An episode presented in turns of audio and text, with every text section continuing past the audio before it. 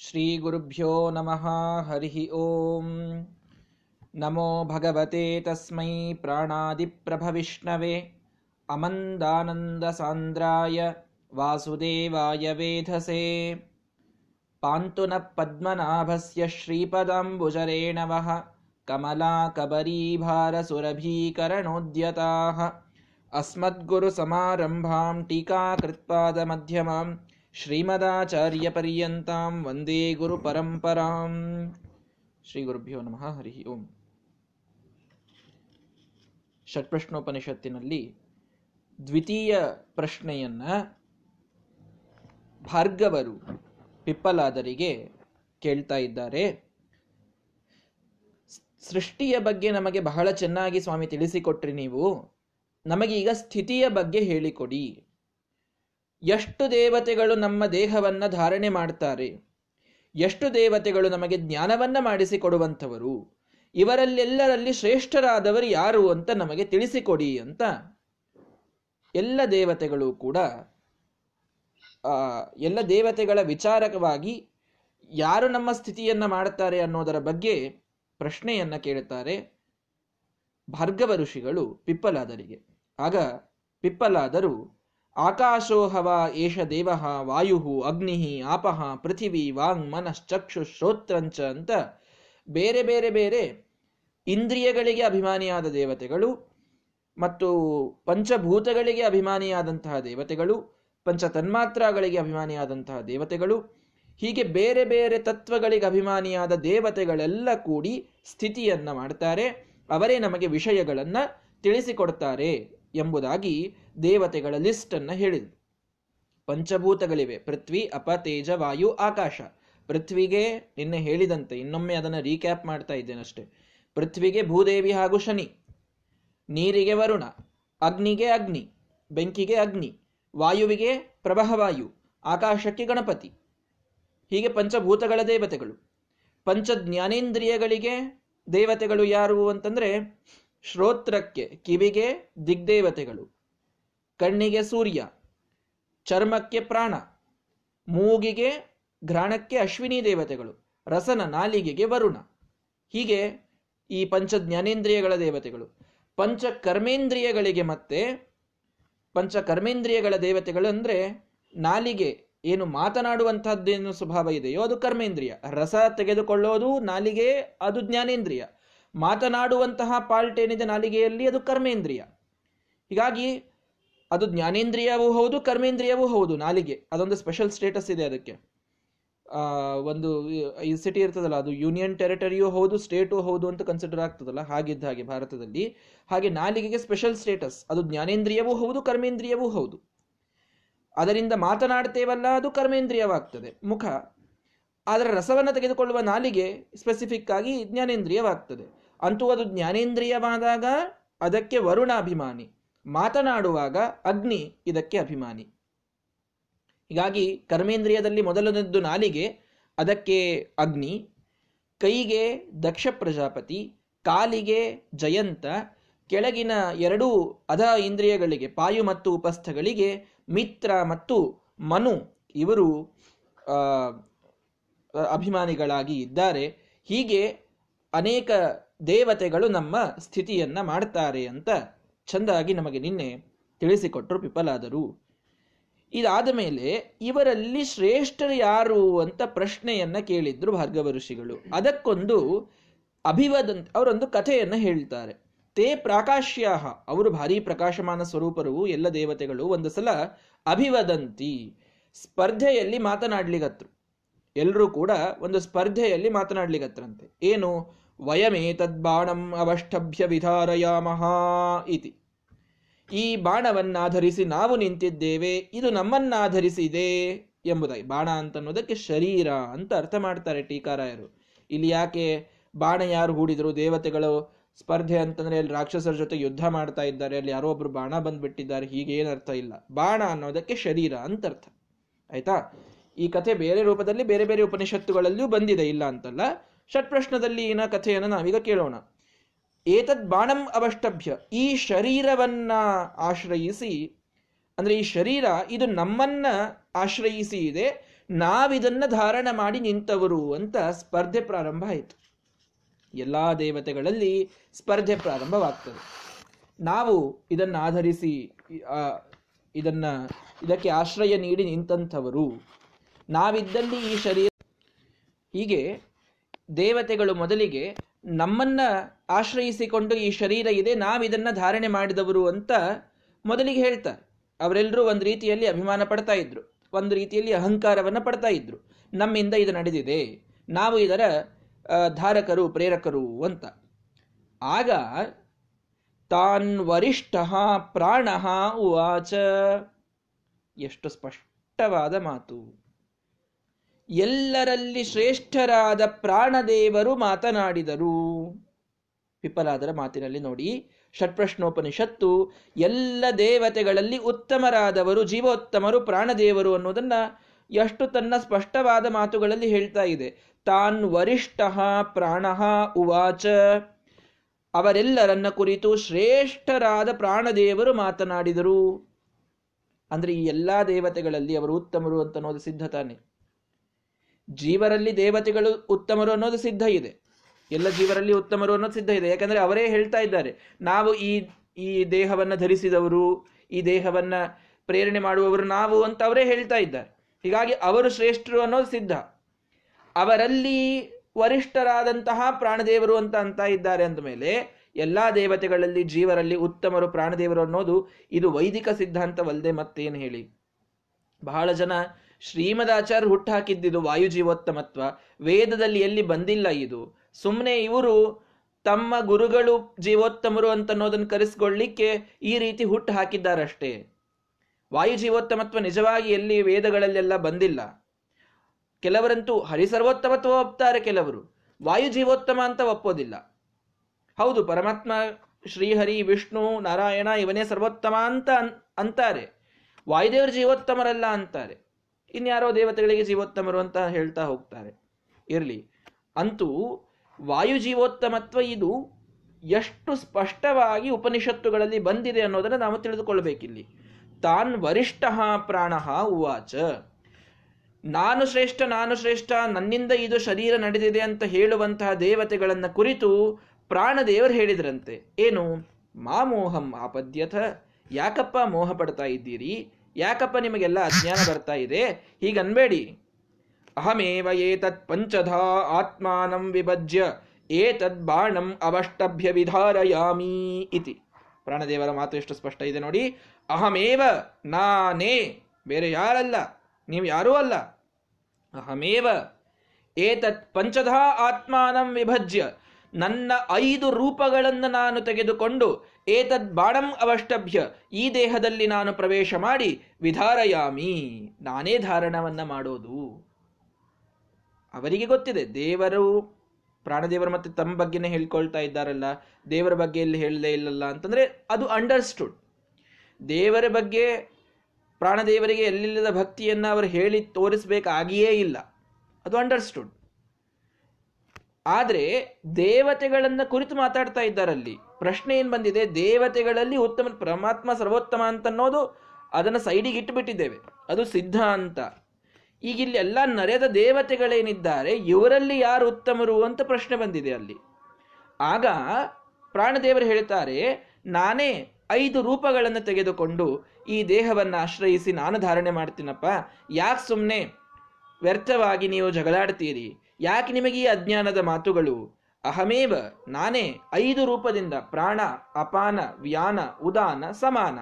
ಐದು ರೂಪಗಳಿಂದ ಬೇರೆ ಬೇರೆ ಬೇರೆ ಬೇರೆ ಈ ದೇಹದ ಕೆಲಸಗಳನ್ನ ನಾನೇ ನಿಜವಾಗಿ ಮಾಡೋದು. ನಾನೇ ಇದನ್ನು ಧಾರಣೆ ಮಾಡೋದು. ಯಾಕೆ ಅಜ್ಞಾನ ಪಡ್ತೀರಿ?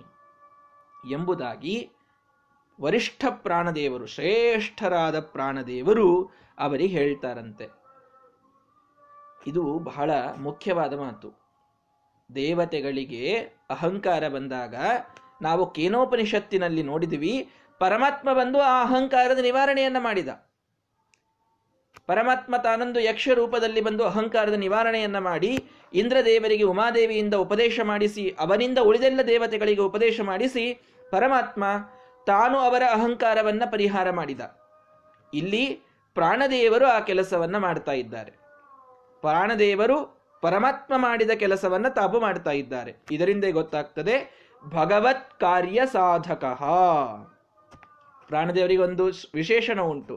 ಪ್ರಥಮೋ ಹನುಮನ್ನಾಮ ದ್ವಿತೀಯೋ ಭೀಮಯೇವಚ ಪೂರ್ಣಪ್ರಜ್ಞ ಸ್ತೃತೀಯಸ್ತು ಭಗವತ್ ಕಾರ್ಯ ಸಾಧಕ ಅಂತಂತೀವಿ.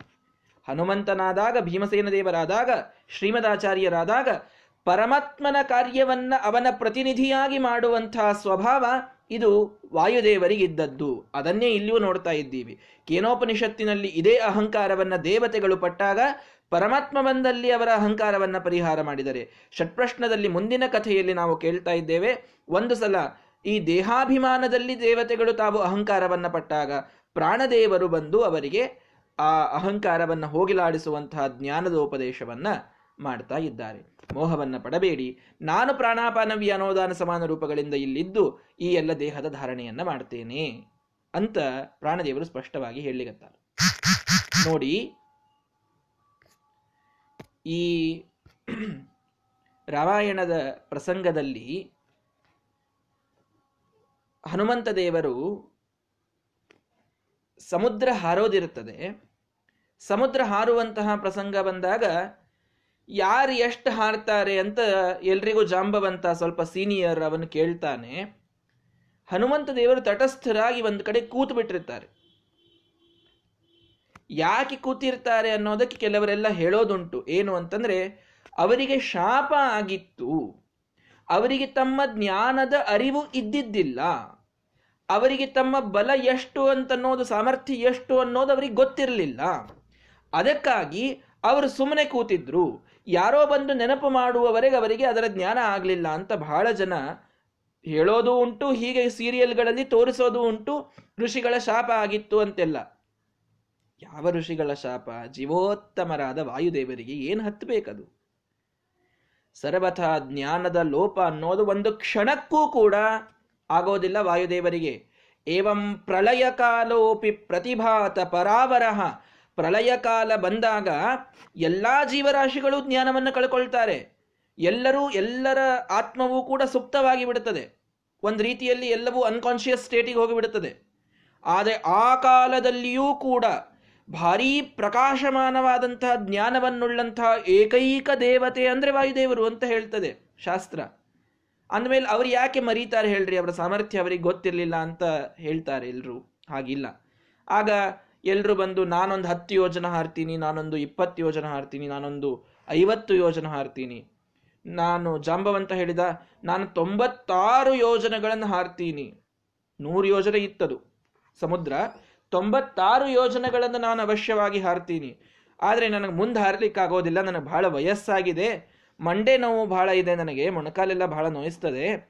ಹೀಗೆ ವಾಮನ ದೇವರು ಅವತಾರ ಮಾಡಿದಾಗ, ತ್ರಿವಿಕ್ರಮ ರೂಪವನ್ನು ತಗೊಂಡಾಗ ಅದನ್ನು ಎಲ್ಲ ಕಡೆಗೆ ಡಂಗ್ರ ಸಾರಲಿಕ್ಕೆ ಅಂತ ನಾನು ಹೋಗಿದ್ದೆ. ನನ್ನ ಮೊಣಕಾಲಿಗೆ ಸ್ವಲ್ಪ ಮೇರು ಪರ್ವತ ಬಡಿದಿದೆ. ಸಂಧಿವಾತ ಪ್ರಾರಂಭ ಆಗಿದೆ. ಹೀಗಾಗಿ ನನಗೆ ತೊಂಬತ್ತಾರು ಯೋಜನೆ ಹಾರ್ಲಿಕ್ಕೆ ಆಗ್ತದೆ. ನೂರು ಯೋಜನೆ ಹಾರ್ಲಿಕ್ಕೆ ಆಗೋದಿಲ್ಲ ಅಂತ ಜಾಂಬುವಂತನು ಹೇಳಿದ.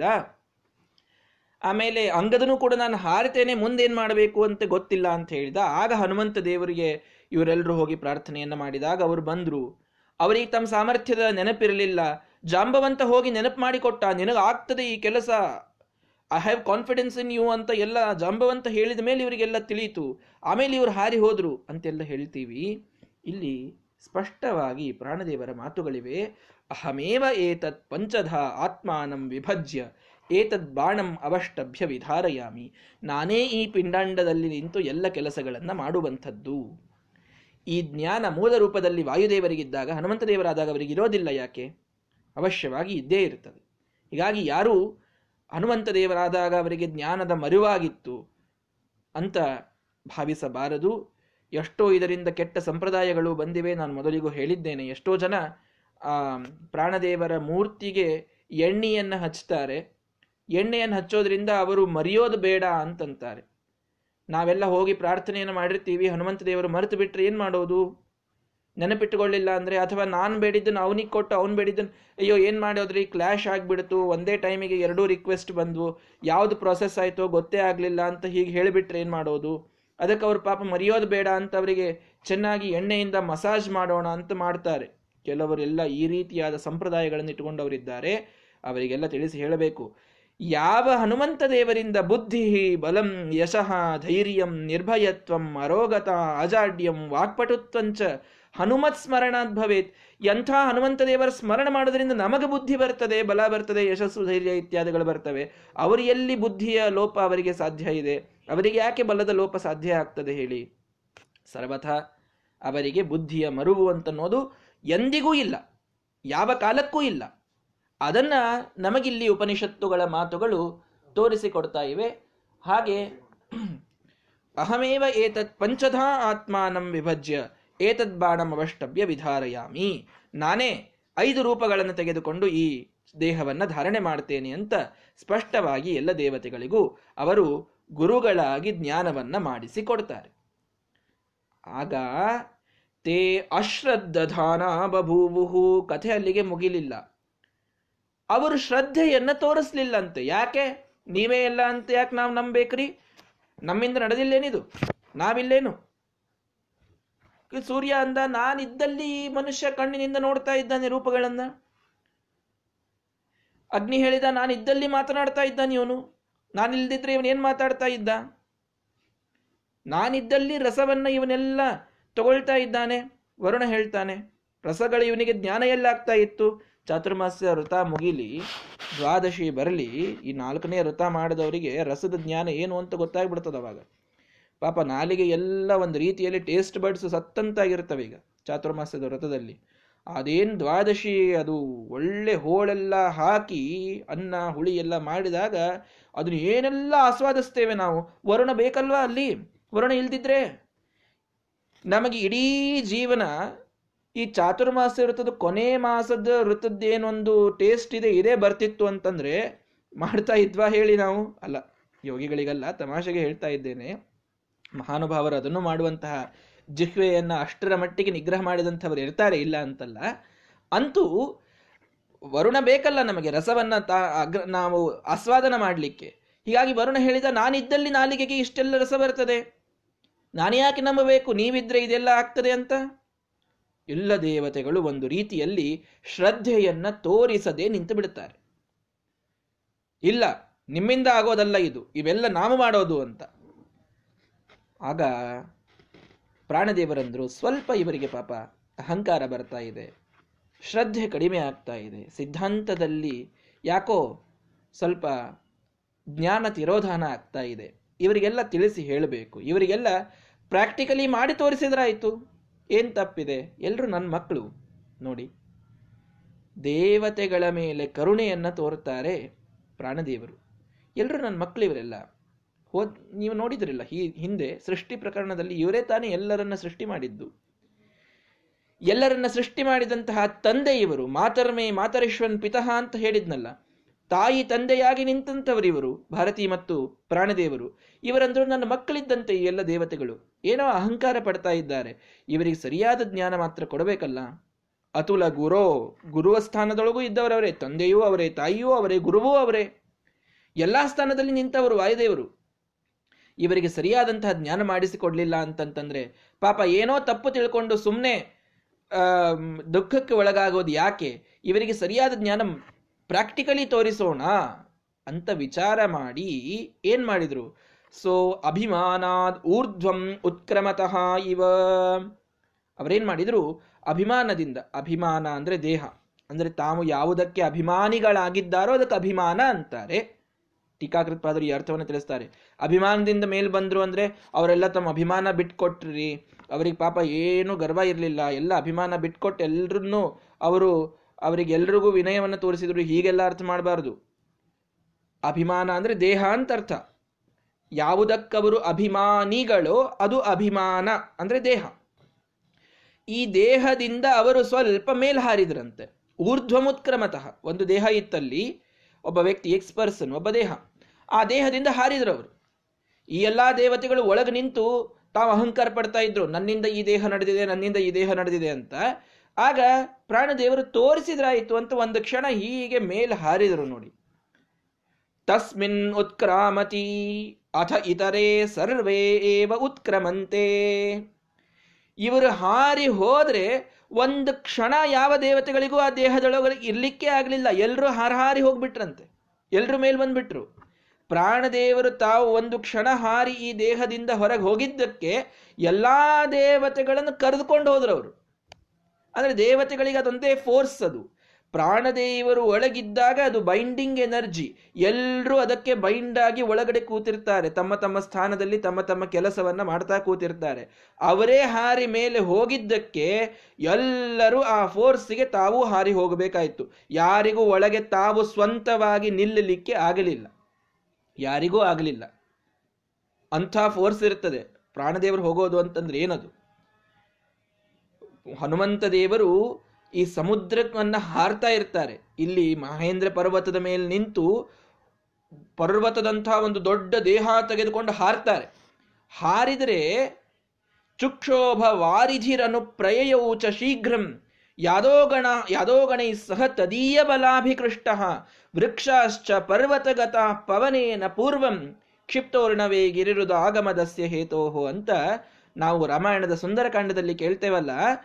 ಪ್ರಾಣದೇವರು ಹೀಗೆ ಹಾರಿದರೆ, ಅವರು ಹಾರಿದ ಫೋರ್ಸ್ ಎಷ್ಟಿತ್ತು ಅಂತಂತಂದ್ರೆ, ನದಿಯ, ಈ ಸಮುದ್ರ, ಆ ಸಮುದ್ರದ ನೀರೆಲ್ಲ ಅವರು ಹೊರಟ ಡೈರೆಕ್ಷನ್ನಲ್ಲಿ ಹೊರಟಂತೆ ವೃಕ್ಷಾಶ್ಚ ಪರ್ವತಗತಾಹ.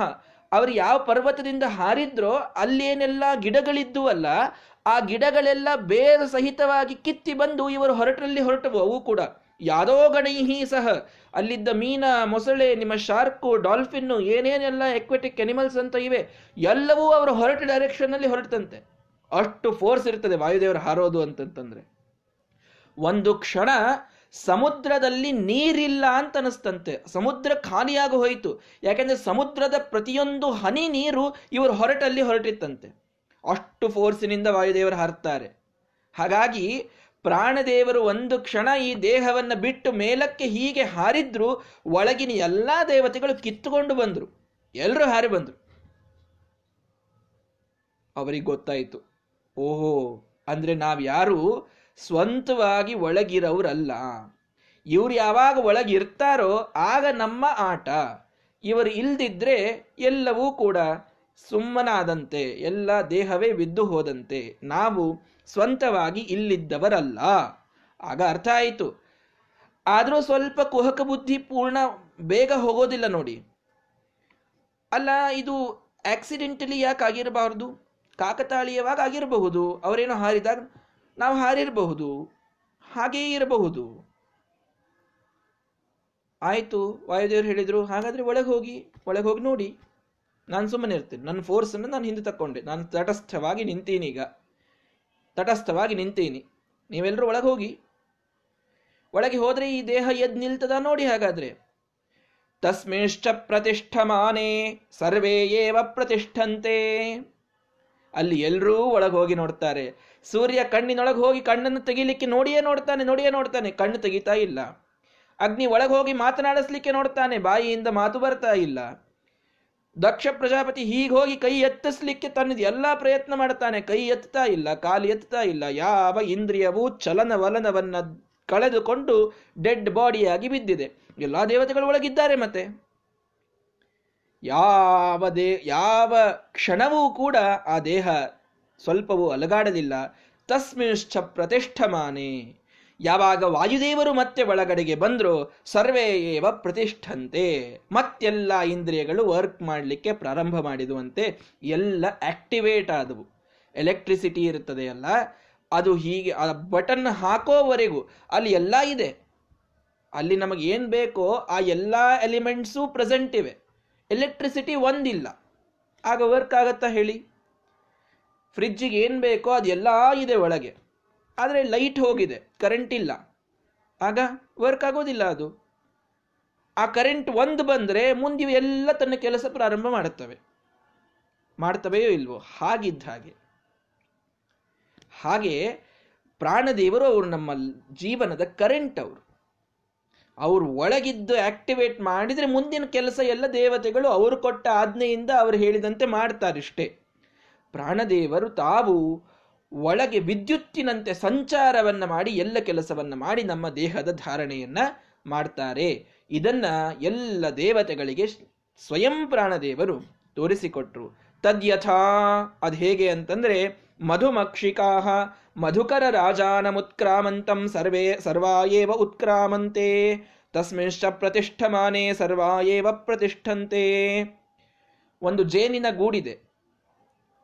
ಇದು ನೋಡಿ, ಇದೆಲ್ಲ ಉಪನಿಷತ್ತಿನ ಕಾಲದಲ್ಲಿ ನಮ್ಮ ಋಷಿಗಳಿಗಿದ್ದ ಜ್ಞಾನ ಇದು.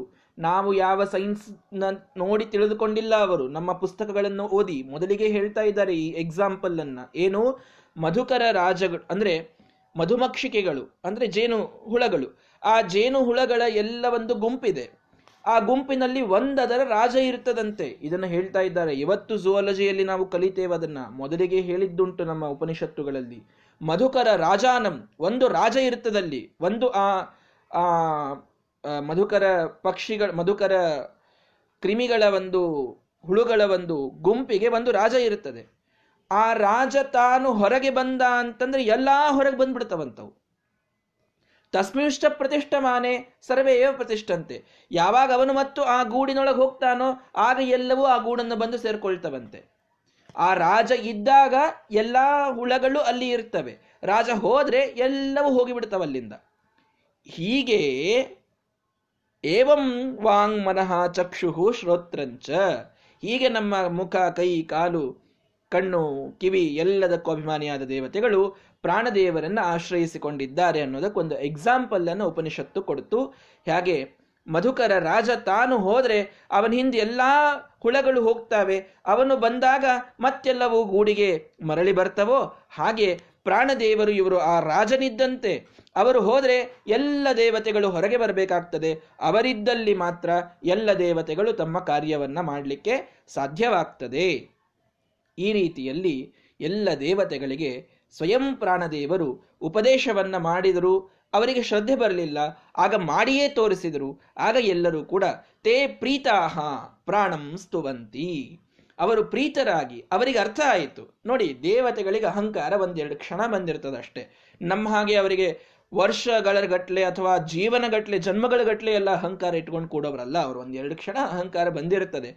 ಅಂಥದ್ದು ಪ್ರಾಣದೇವರು, ದೇವರು ಅವರ ಮೇಲೆ ಕರುಣೆ ತೋರಿಸುವಂತಹ ಇವರ ಪುಣ್ಯ ಅಷ್ಟಿರೋದಕ್ಕೆ ಅವರು ಕರುಣೆ ತೋರಿಸಿ ಎರಡು ಕ್ಷಣದಲ್ಲಿ ಹೋಗಿಸಿ ಬಿಡ್ತಾರೆ ಅದನ್ನ. ಆದ್ದರಿಂದ ಪ್ರಾಣದೇವರು ಈ ರೀತಿಯಾಗಿ ಅವರಿಗೆ ಅಹಂಕಾರವನ್ನೆಲ್ಲ ತೊಳೆದ ಮೇಲೆ ಅವರು ಅತ್ಯಂತ ಪ್ರೀತರಾಗಿ ಕ್ಷಮೆಯನ್ನ ಕೇಳಿ ಪ್ರಾಣದೇವರ ಸುಂದರವಾದ ಸ್ತೋತ್ರವನ್ನ ಆ ಎಲ್ಲ ದೇವತೆಗಳು ಕೂಡಿ ಮಾಡ್ತಾರೆ. ಏನದು ಸ್ತೋತ್ರ ಅನ್ನೋದನ್ನ ನಾಳೆಯ ದಿನ ನೋಡೋಣ. ಶ್ರೀಕೃಷ್ಣ ಅರ್ಪಣ ಮಸ್ತು